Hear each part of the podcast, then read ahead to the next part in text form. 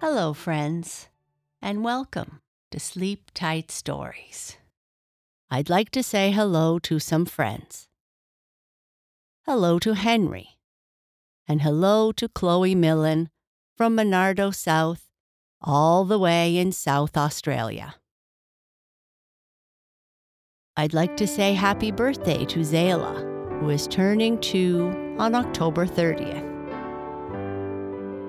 Happy birthday to Wesley, who is turning seven on October 31st.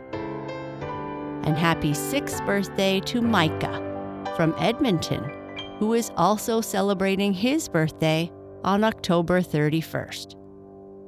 A very happy birthday to you all. I hope your day is very special. If you'd like to support us and get some of the perks like shoutouts, birthday messages, and goodies in the mail, please visit our support page at sleeptightstories.org/support. Thank you. This is our first Halloween story for this year. It is about a little boy and a girl named Dan and Annie. They live in a village with a witch's house on the hill. The house stares down on Dan's village, and he has been told never to go there. Annie, his friend, is quite mischievous and decides to go and see what this house is really like. When they get there, they meet the witch and find out that she needs their help. Can they help her? House on the Hill by Geraldine Granlees.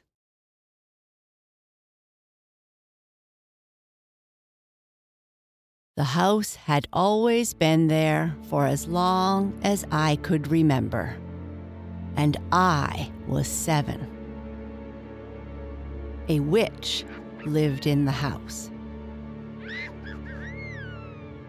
The house was behind some trees at the top of the hill, staring down on my village. I was told never to go there. I heard this every day. Stay away from the house hidden behind the trees on the top of the hill, my mom and dad would say. If you go close, you will hear tick, tock, tick, tock. So always stay on the street with the lantern on the corner and Mr. Harvey's draper's shop next door.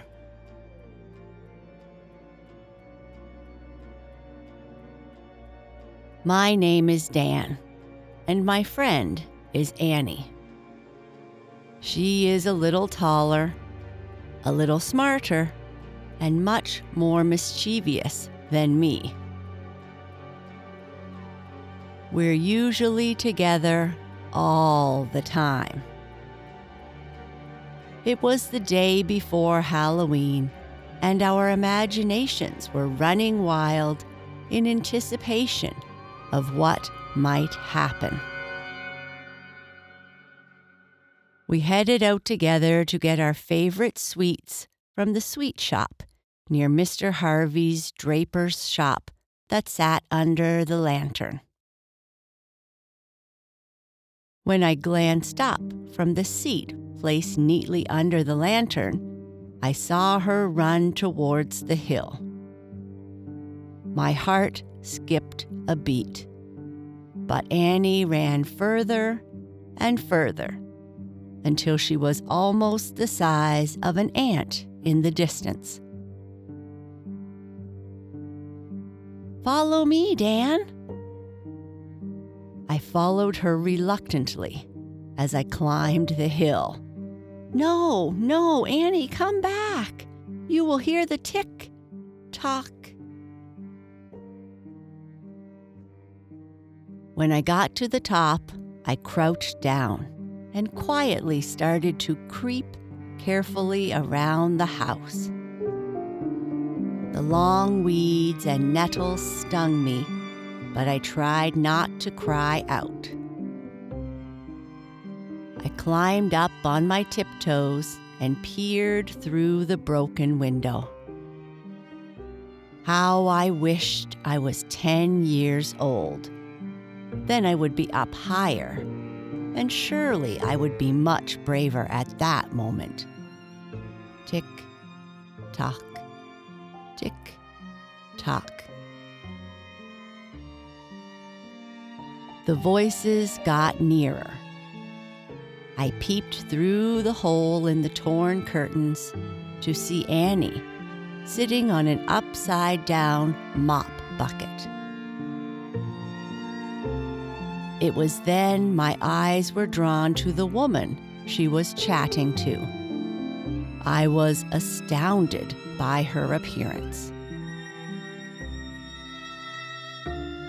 She was wearing pants like boxers wear in a boxing ring, and a little torn, crinkled gray vest hung from her spindly old body. I studied her further.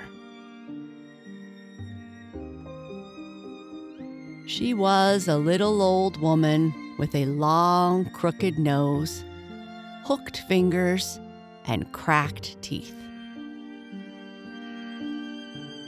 She was sitting on a worn out rocking chair, swinging all the while she screeched, I can't go out at Halloween, Annie, she exclaimed. I trembled as she mentioned Annie's name. Don't tell me Annie has told the witch her name, I thought, as I grimaced across at her. The witch hobbled up and pointed to the door with her walking stick. Come in, boy, and stop peeping. Trembling, I stumbled inside and nervously sat beside Annie. The witch then started mumbling to herself. I don't have my beautifully scary black dress anymore, she said. She leaned over to open a cupboard, and as she opened it, a broom fell out at my feet. It caused a shiver to run down my spine. She pulled out a dress from the cupboard, but it was bright pink. The witch sobbed uncontrollably. What happened to your dress? I washed it with my white and red stockings and it turned out bright pink.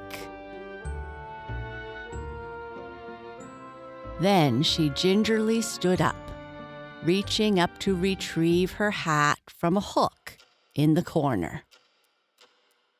Just above a box with spells written on it. She pulled her hat off the hook, but it wasn't black. It was orange. I could sense her sorrow now but it was so funny that I almost giggled too. Until I felt Annie dig me in my ribs with her thumb. What happened to your hat? I washed it with my red and yellow knickers and it turned orange. It was then that I heard the tick, tock, tick, talk and noticed hundreds of clocks on the wall lining up her hallway. I summoned up my courage to ask, Why do you have all the clocks? They remind me that I am going to ride my broomstick through the sky in the witches' parade at Halloween but I can't go looking like this. The door creaked open, and in walked a very sad looking cat, meowing incessantly. It gently stroked my leg as it went past, and I giggled. I had almost forgotten for a moment where I was. For the first time, I saw the witch smile. She only had four teeth. I thought she must never have brushed them, but I wasn't brave enough to ask. I have an idea, said Annie. My granny has a long black dress you could borrow, and we can dye your hat black again using this mop bucket. Dan will help you do that, as I am running home for the dress now. How dare Annie leave me here alone with the witch? I felt a nudge. Well, Sir Dan, get to it. Her voice frightened me. I turned the bucket upright, took her orange hat, and placed it inside. I thought for a moment. Now, can you find me something red, something green, and lastly, something blue, please? I said loudly, just in case she was a little deaf. She scratched her bony head. She was unsteady on her feet as she rose, mumbling again. I was afraid to move until she came back.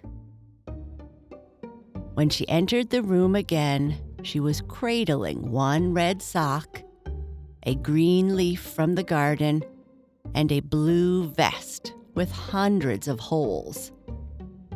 I thought I giggled so loudly, but this time when I looked at her again, she was laughing too.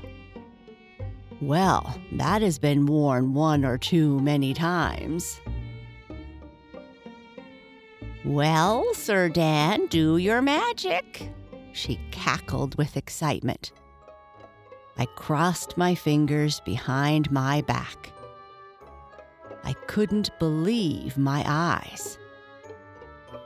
She dropped her head, sat on the mop bucket. Then she said the spells and a box was flying around her head.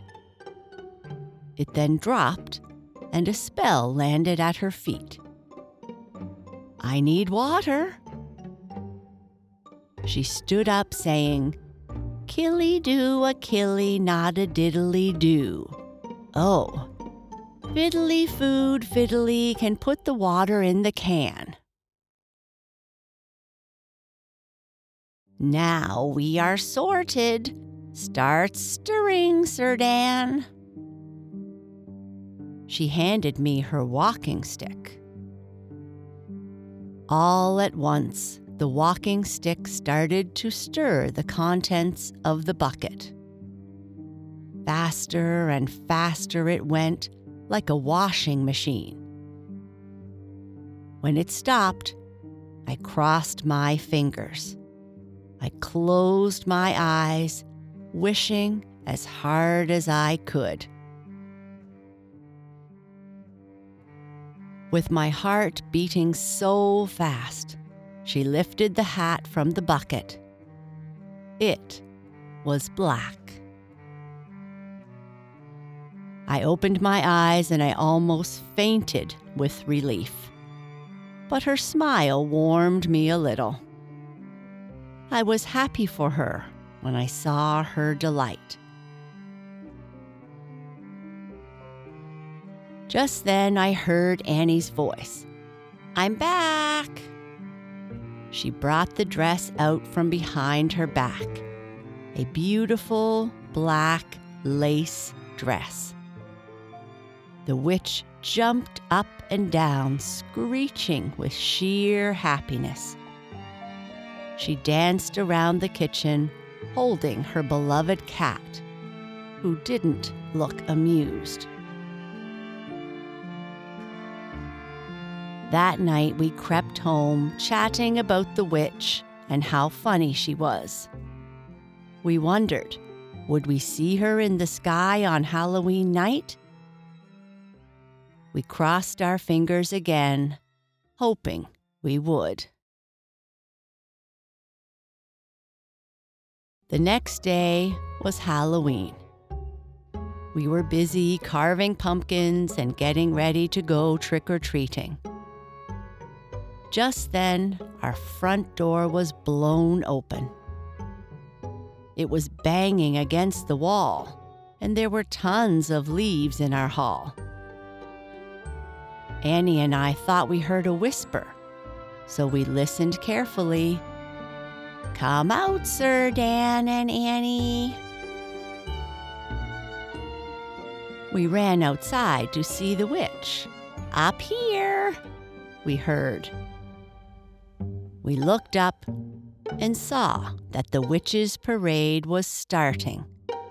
And there at the front was our friend, with a banner at the end of her broom which read, I'm the happiest witch in the parade now. Thank you, Dan and Annie.